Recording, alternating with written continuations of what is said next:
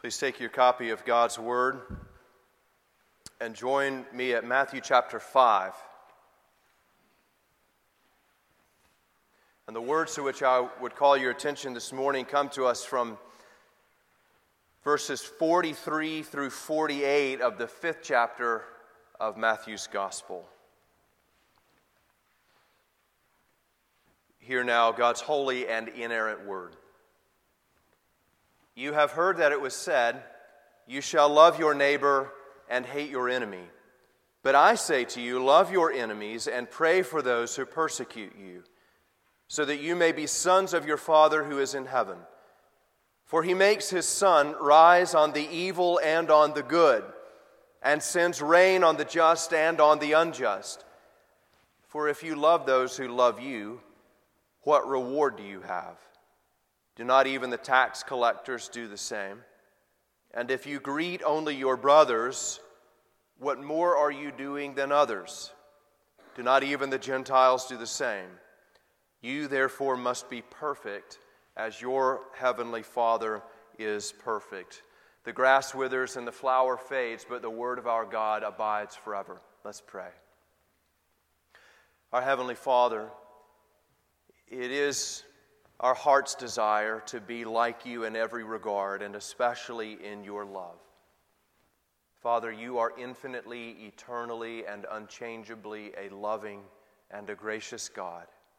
Now we recognize that all of your attributes of grace and mercy flow from your goodness. You are good, and we praise you. Lord, would you, in your goodness, help us this morning?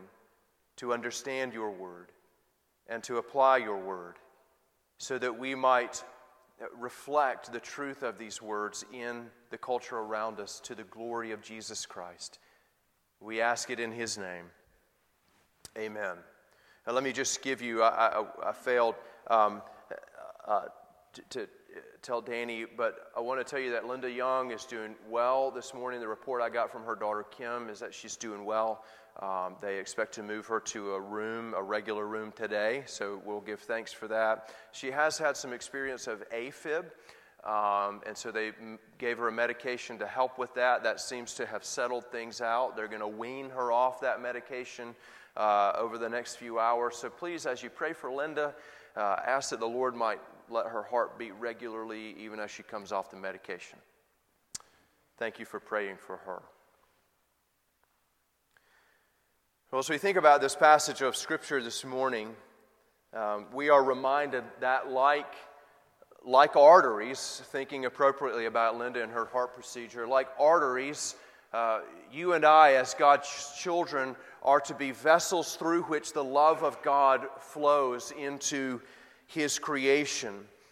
We are the arteries that carry the love of the heart of God into creation, nourishing and building it up. Sadly, uh, many of us don't function like healthy veins, do we? We function more like blockages. We are so filled with bitterness and hatred for others that rather than vehicles through which God's love is delivered, we need a bypass. We become dead arteries. This morning, as we turn our attention to these final verses of Matthew chapter 5, we are reminded of Jesus' love for his people and his call upon us to deliver love. We learn from these passages that God commands the love of his people even towards those who hate them. And if you possess this love, it is evidence that you are a true child of God. We've been looking at these uh, passages of Scripture which uh, began with verse 21 of chapter 5. You have heard that it was said to those of old. There's this, what we've called antitheses, and I didn't make that word up, it's just the officially accepted term. Um, you have heard that it was said, but I say to you, and there's been uh, six of them in total. So, eight Beatitudes, six antitheses that Jesus has set down for us. This last one deals with a fundamental human characteristic love. If we took a break right now and went out onto the streets of Macomb and Summit and asked the individuals that we encountered in Walmart uh, to give us a definition of love, I think we could be pretty guaranteed that every single person we ask would define love for us. And if we said, Now, are you a loving person? every single one of them would say, Well, yeah, pretty much, right? My love outweighs all the other parts of me. Jesus draws attention to a common saying amongst the people. Notice in verse uh, 43. You have heard that it was said, You shall love your neighbor and hate your enemy you know that God did, in fact, command the love of his people. For instance, in Leviticus chapter 19, verse 18, he said to them, You shall love your neighbor as yourself. But there's a second clause in this statement, isn't there? You shall love your neighbor and hate your enemy. In other words, this is what uh, the people who were gathered around the seated Christ had heard proclaimed Love your neighbor, hate your enemy. That's the right thing to do. The second clause, hate your enemy, is not found in the Old Testament. This was an addition to God's Word by the rabbis, and one that Jesus sought here to correct. And so his instruction to them is going to take on four principal points. The first of which, in verse 44, is you must love those who hate you. You must love those who hate you. Look with me at verse 44. I'm sorry, yeah, verse 44. But I myself, there's an emphasis there. I myself am saying to you, do not Love your enemies and pray for those who persecute you. But I myself am saying to you, love your enemies and pray for those who persecute you. At this point, we need to take just a moment to define love and hate. Because, like I said a moment ago, every one of us has a, a natural definition of love. This just points to the fact that you and I are made in the image of God. We understand what love is to a degree. I think some, some would be tempted to say, well, this is, Jesus here is using the term agape love. And that tells us that he's referring to a very a divine sort of unchanging love.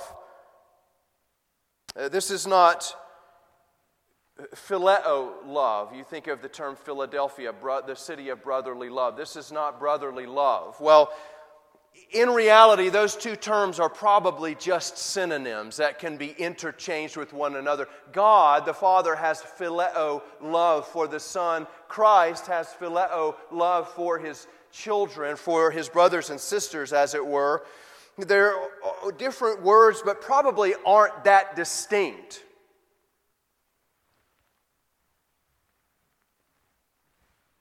We, love, we understand what it means to love really by illustration, not by definition.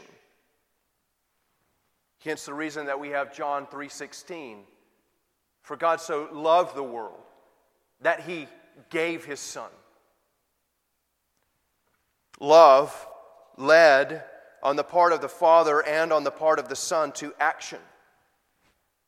Later, in Matthew's gospel, a lawyer will ask, Who is my neighbor? Here, as we think about the illustration of what love is, you and I need to ask, Who is my enemy? It is not someone you don't like.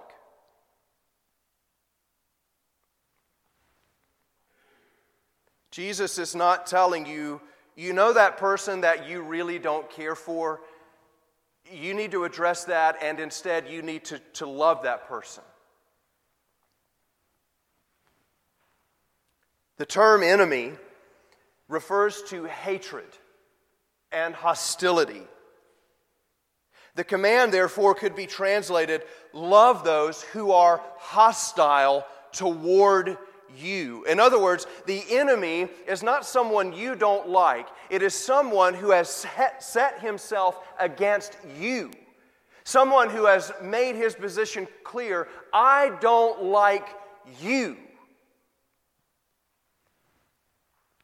It is someone who might, in this context, pursue you. It is someone who is pursuing your harm. It is someone who would delight and cheer and clap if you got hurt. It is someone who slanders you, who is seeking your harm, set against you, not just someone you don't like. They are your enemy because they have declared themselves your enemy. The command could be translated love those who are hostile toward you. Rather than reciprocate their hatred, in other words, to give back to them as they are giving to you, Jesus commands his followers to love those who hate them. Now, Israel had a long list of enemies. When Jesus spoke these words to them, you remember that they were not a free people.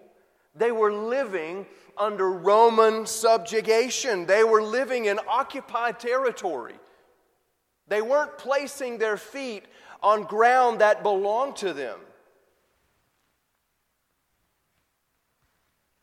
And in times past, their God given objective was to obliterate their enemies. You think about these words from Deuteronomy chapter 7. When the Lord your God brings you into the land that you are entering, to take possession of it, and clears away many nations before you the Hittites, the Girgashites, the Amorites, the Canaanites, the Perizzites, the Hivites, and the Jebusites, seven nations more numerous and mightier than you. And when the Lord your God gives them over to you, and you defeat them, then you must devote them to complete destruction. You shall make no covenant with them and show no mercy to them. And we could go on, couldn't we? We've referred, as we've looked at Esther, to the Amalekites, their long lived enemy, or the Philistines and Goliath.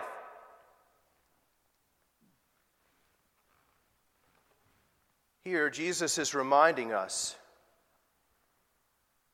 that though these people are against them, and God has commanded them to judge these people, they should not construe this as a command to hate them. They are not commanded to hate those who occupied the land God was giving to them. And although Israel carried out justice against the enemies of God, this should not be construed as a command to hate. So we can understand when Jesus confronts this people in his day that many perhaps had. Well, Jesus, uh, God has commanded us to conquer our enemies. We must hate those who come against us. Here, the incarnate God teaches them that it is God's will for his people to love even those who hate them. Why is this important for us? Why does God command us to love? Well, secondly, because love gives evidence of sonship. Notice in verse 45 love gives evidence of sonship. Love your enemies and pray for those who persecute you. Why? So that you may be sons of your Father who is in heaven. What is the basis of Jesus' command to you to love your enemies and to pray for those who seek your harm? Why does he command you to do that? Because you are children of God. The Israelites were God's people.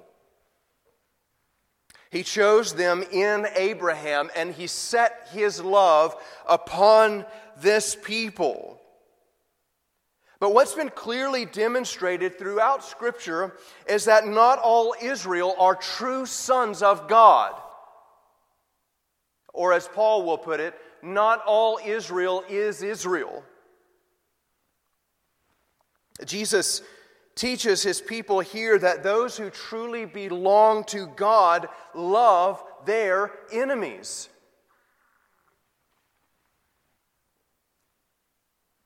The Apostle John brings this out in his first epistle. Let me ask you to turn over to, with me, hold your finger here, and turn over to 1 John. You remember, John was the apostle of love. He was the one whom Jesus loved. Who better than to teach us about true love and sonship? Look with me at 1 John chapter 4, verse 7. 1 John 4 7. Beloved, let us not love, I'm sorry, let us love one another. For love is from God. Notice these words.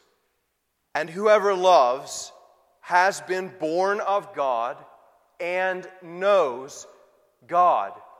So, one of the first fruits in a believer's life, apart from the acknowledgement of sin, the recognition of your guilt before a holy and a just God, one of the, one of the primary fruits in your life that declares you belong to God as a child is what?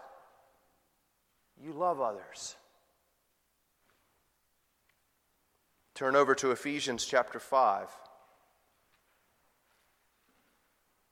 We'll get another apostolic confirmation of this truth in Ephesians chapter 5 verses 1 to 2.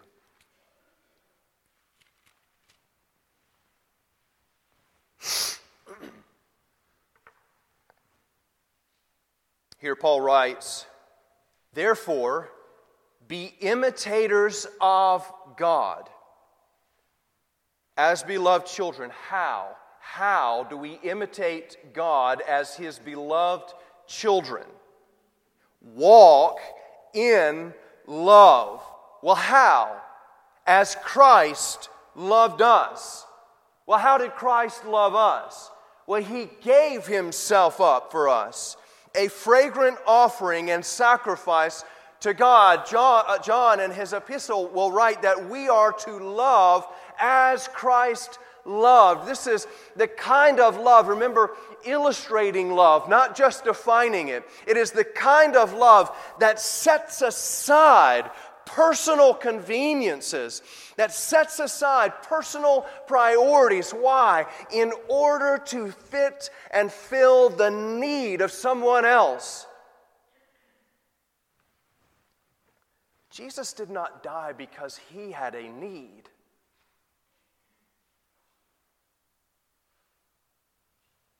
He existed in perfect, eternal exaltation. But because you had a need, and because He loved His creation, He took human form to Himself to die for you. And John, John and Paul and Christ Himself are saying to you, look at this. If you are true sons of God, like the Son of God, you will love your enemies. Turn back to Matthew 5.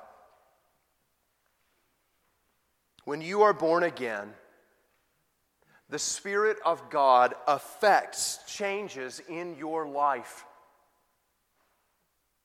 when He unites you to Jesus Christ in a true and a vital union, when you are engrafted into Christ like that artery, now flowing through you is a new kind of life, a living kind of love. He enables you to love like you've never done before. And this is Jesus' point. The sons of God love as God does.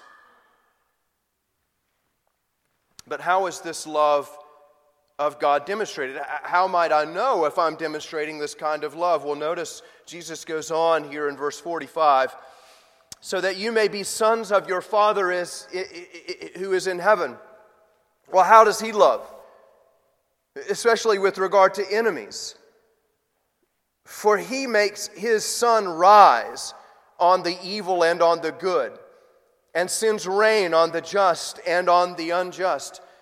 God literally causes his sun to rise on the evil and on the good, and he causes rain to come on the just and on the unjust. So as you look out through Palestine, you don't notice storm clouds rolling through, and every time it comes over a Jewish home, it lets out a little rain and then stops. And then lets out a little rain and then stops.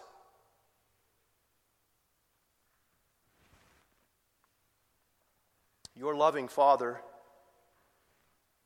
gives basic necessities to every human being on earth Democrat and Republican, black and white, or whatever distinction you wish to make.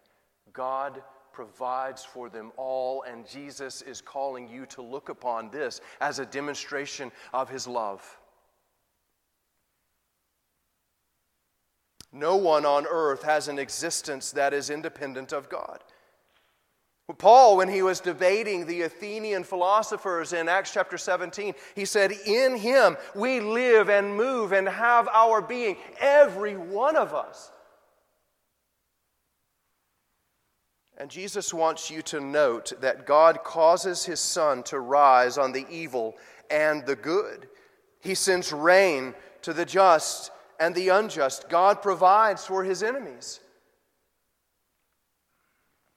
Every meal enjoyed by those who deny God are eating from his hands. Do you know that this morning many people are sitting down to have breakfast with no thought, no, no thought of love toward God, and they are eating their fill from his hand?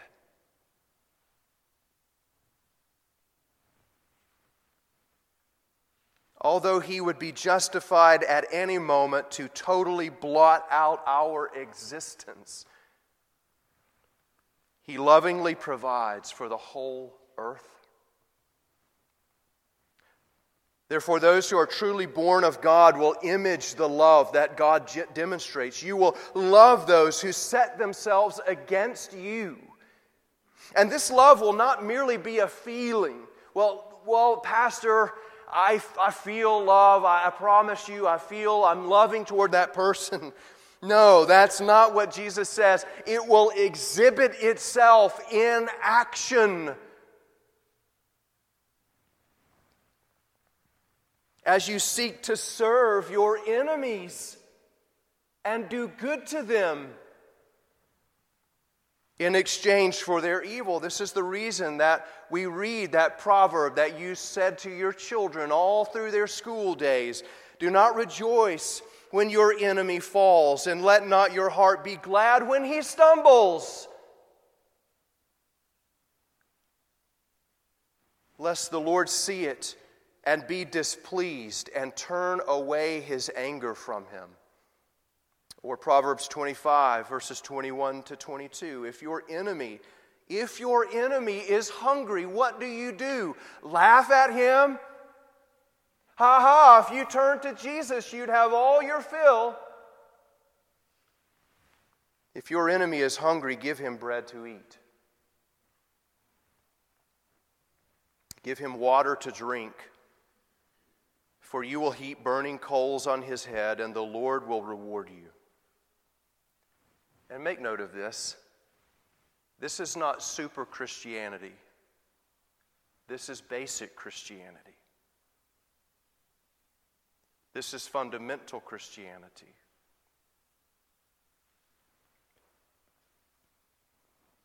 You and I should not assure ourselves that we are truly born of God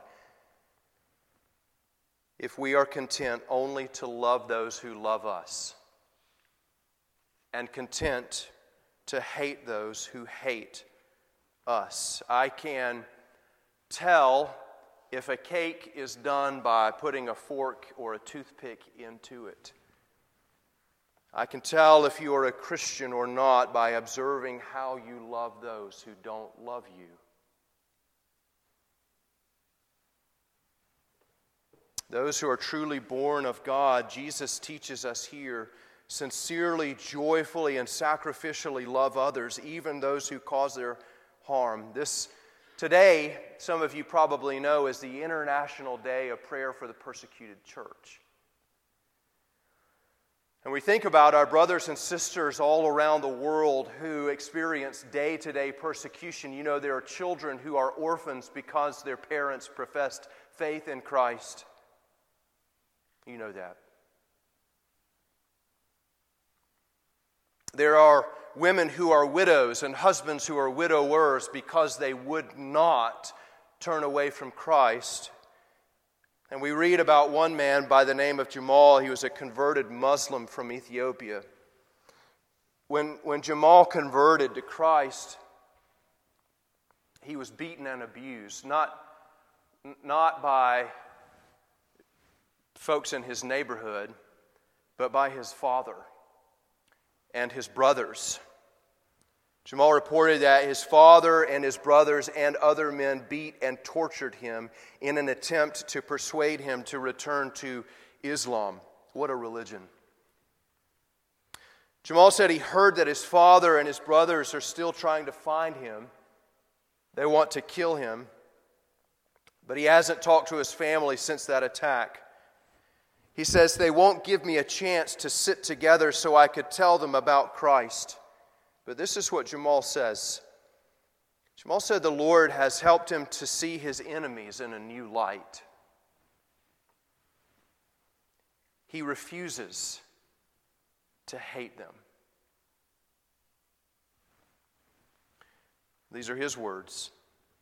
Even though they were hating me, and they are still trying to kill me, something in my inner being said, Love. God has another reward for me. My portion is just to love them and reach out to these people. This is true love. It is illustrated, it is demonstrated in an action, and particularly, our Lord says, in an action of loving your enemies, of seeking to do good to them. Our, our third point builds on this. Love is not just reciprocal feelings. Verses 46 and 47 of Matthew 5. Love is not just reciprocal feelings. That means feelings I, I, feel toward others the way that they feel toward me. Look with me at verse 46. For if you love those who love you, what reward do you have? Do not even the tax collectors do the same? And if you greet only your brothers, what more are you doing than others? Do not even the Gentiles do the same? Jesus, he continues, notice, he continued to press this point down for those who are listening to him. It's, it's as though he perceived that this is going to be one of the most difficult points for them to grasp right? I can get, keep my word. I can get the ethical dimension of, of not hating others, of, of putting that to death, of how that might harm me, especially my brothers. Yes, I shouldn't hate my brothers. I get that. Don't divorce easily.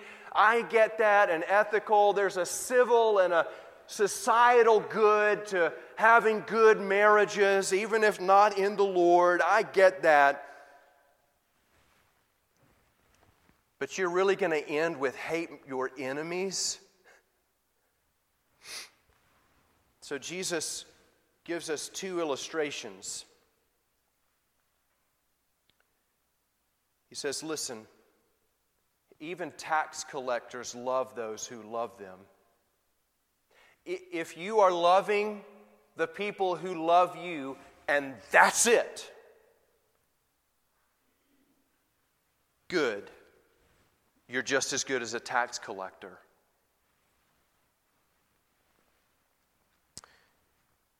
In Jesus' day, there were two types of tax collectors. There was sort of level one, which was the Roman citizen who collected taxes for Rome.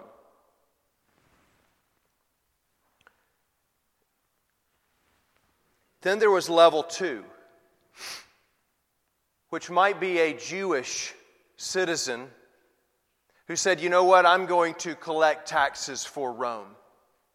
And it doesn't take a lot of imagination to understand which of the two was more hated. You can imagine if one of your own countrymen said, Yes, I will join with Rome to confiscate the goods of my brothers keep a little for myself. These men were turncoats, betrayers of their own people. We see two illustrations of them, in Matthew himself, who wrote this gospel, was a converted man as a tax collector in Zacchaeus, who climbed up in the sycamore tree. And these men were hated. Is there anything worse than your own countryman who is your enemy? How? By taking by graft and by greed what belongs to you by right, the very thing that you've worked for to provide for your family, and he takes it.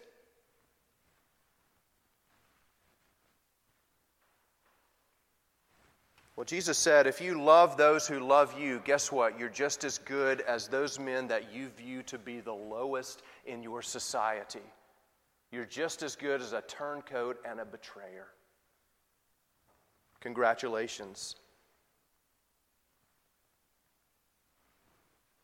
It is to say, how are you special? How are you above these men if your character is the same? The second illustration.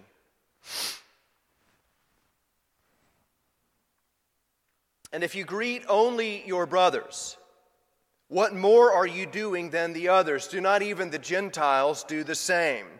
Even the Gentiles, Jesus says, refuse to greet their enemies. What does he mean by greeting here? Well, it's more than just in the grocery store, the passing, hey, how, how are you doing? This is a greeting of, of welcoming, of receiving a person, perhaps even showing that person hospitality. In Jesus' day, again, the term Gentile was used to refer to any non Jew. There was Israel, and then there was all the nations, the Gentiles.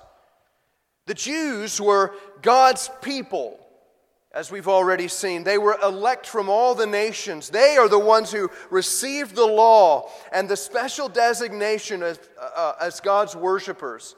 But you see now, then, here Jesus is turning the screw in his illustration, driving it down, saying this How are you, God's elect people, if your character looks just like the non elect?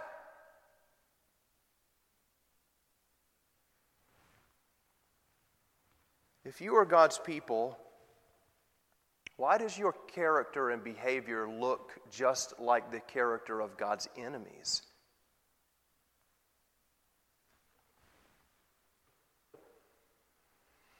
Here we should make a critical distinction by what it, by what it, between what it means to love our enemies and what it does not mean. You know that God does not condemn all hatred. In Psalm 5 5, we read that God hates his enemies. Turn with me to Psalm 5.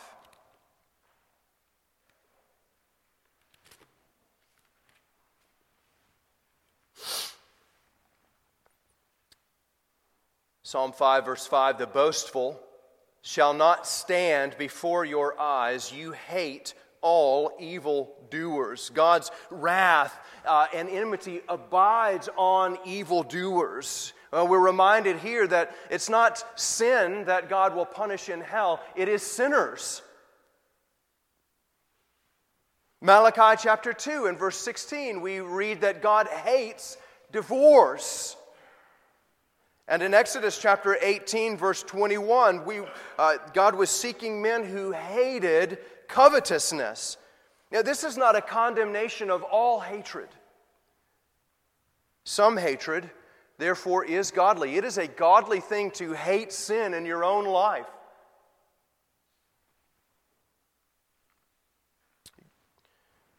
God does not condemn carrying out justice against those who break his law. God is a just God. And so he's not contradicting himself here. Also, God is, does not condone joining with the wicked to carry out their plans. In Second Chronicles chapter 19, we read of Jehoshaphat joining with Ahab to go to war with his enemies. And Jehoshaphat was condemned by God for doing that. What God is calling you to do is set your heart, listen, to set your heart to desire the good of those who do you harm and everybody in between. Let me say that again.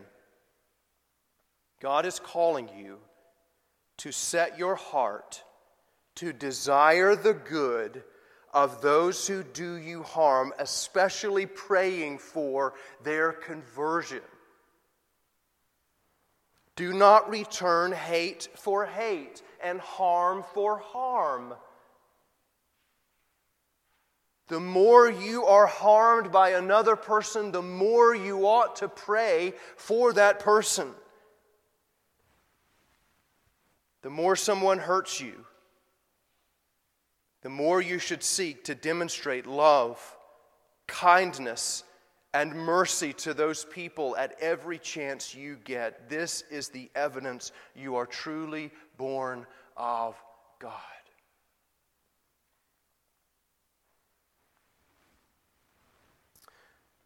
Lastly, number four, verse 48, turning back to Matthew 5.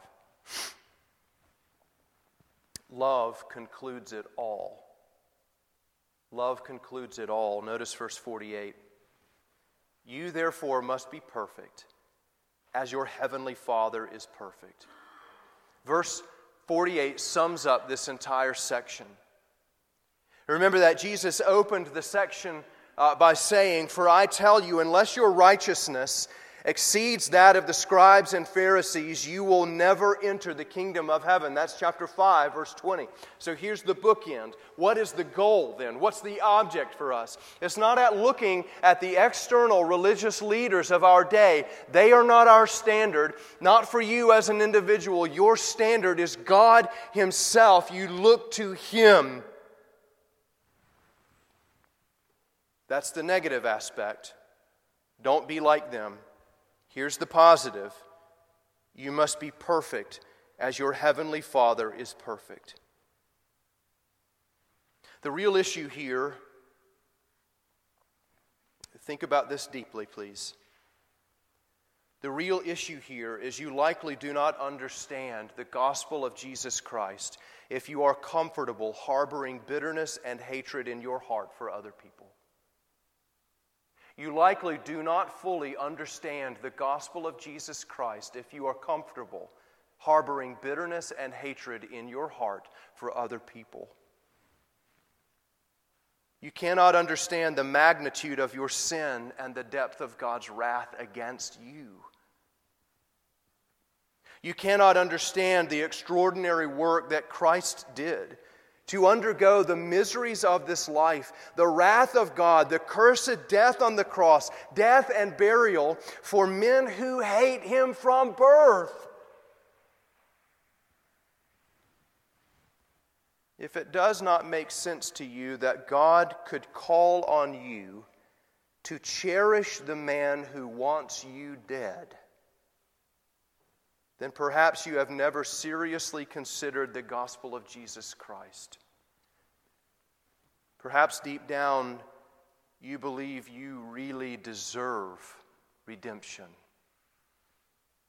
You really deserve for Christ to shed his blood for you. Do you believe that? God commands the love of his people even toward those who hate them.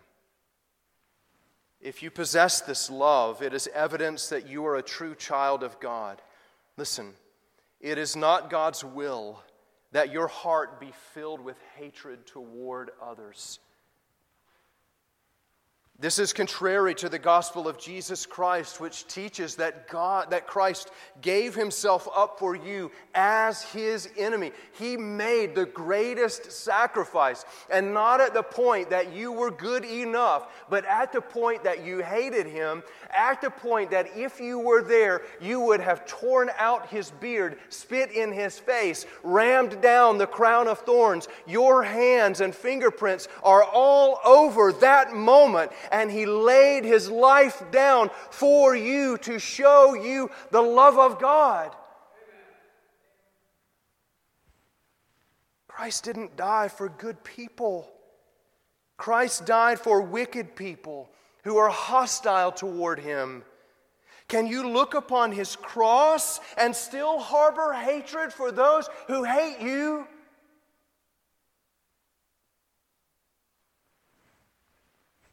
Can you understand the depth of his forgiveness?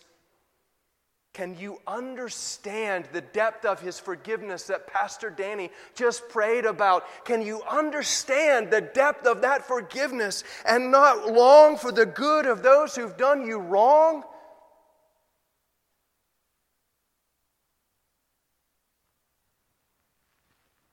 Dear brothers and sisters, be the arteries which carry the love of the heart of God to this world? Are you flowing well with that love, or do you represent a diseased artery? The answer to that question is critical to your spiritual health. Give attention to it. Amen. Let's pray. Our Father, in the last analysis, as we think about the infinitely, infinite difficulty of this command love your enemies. We recognize that our first enemy in that whole command is our, our flesh. Father, our fe- flesh cr- cries out to hate. We, we enjoy hating other people. We enjoy desiring the harm of other people, especially those who bring us harm especially those who magnify the tax code and diminish our liberties as a people. We like to hate them, we get a certain sense of pleasure in it.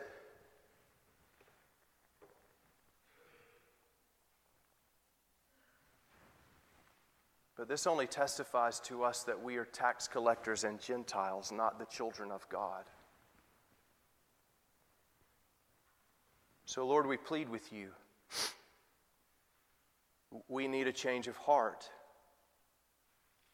And we ask that you would work in us in such a way that we would desire the good of those who seek our harm. That we would seek the good, seek to serve those who, who try to hurt us. Help us to look to Christ. Help us to look to his wounds, which are because of us in doing this. God, we can't. We can't apart from your supernatural work. So, on the one hand, we confess it as sin, and on the other hand, beg you for help. Work in and through us to be healthy arteries, carrying your love to this world, even as you cause the sun to rise and send the rain on the just and the unjust. We ask it for the sake of the glory of Jesus Christ. Amen.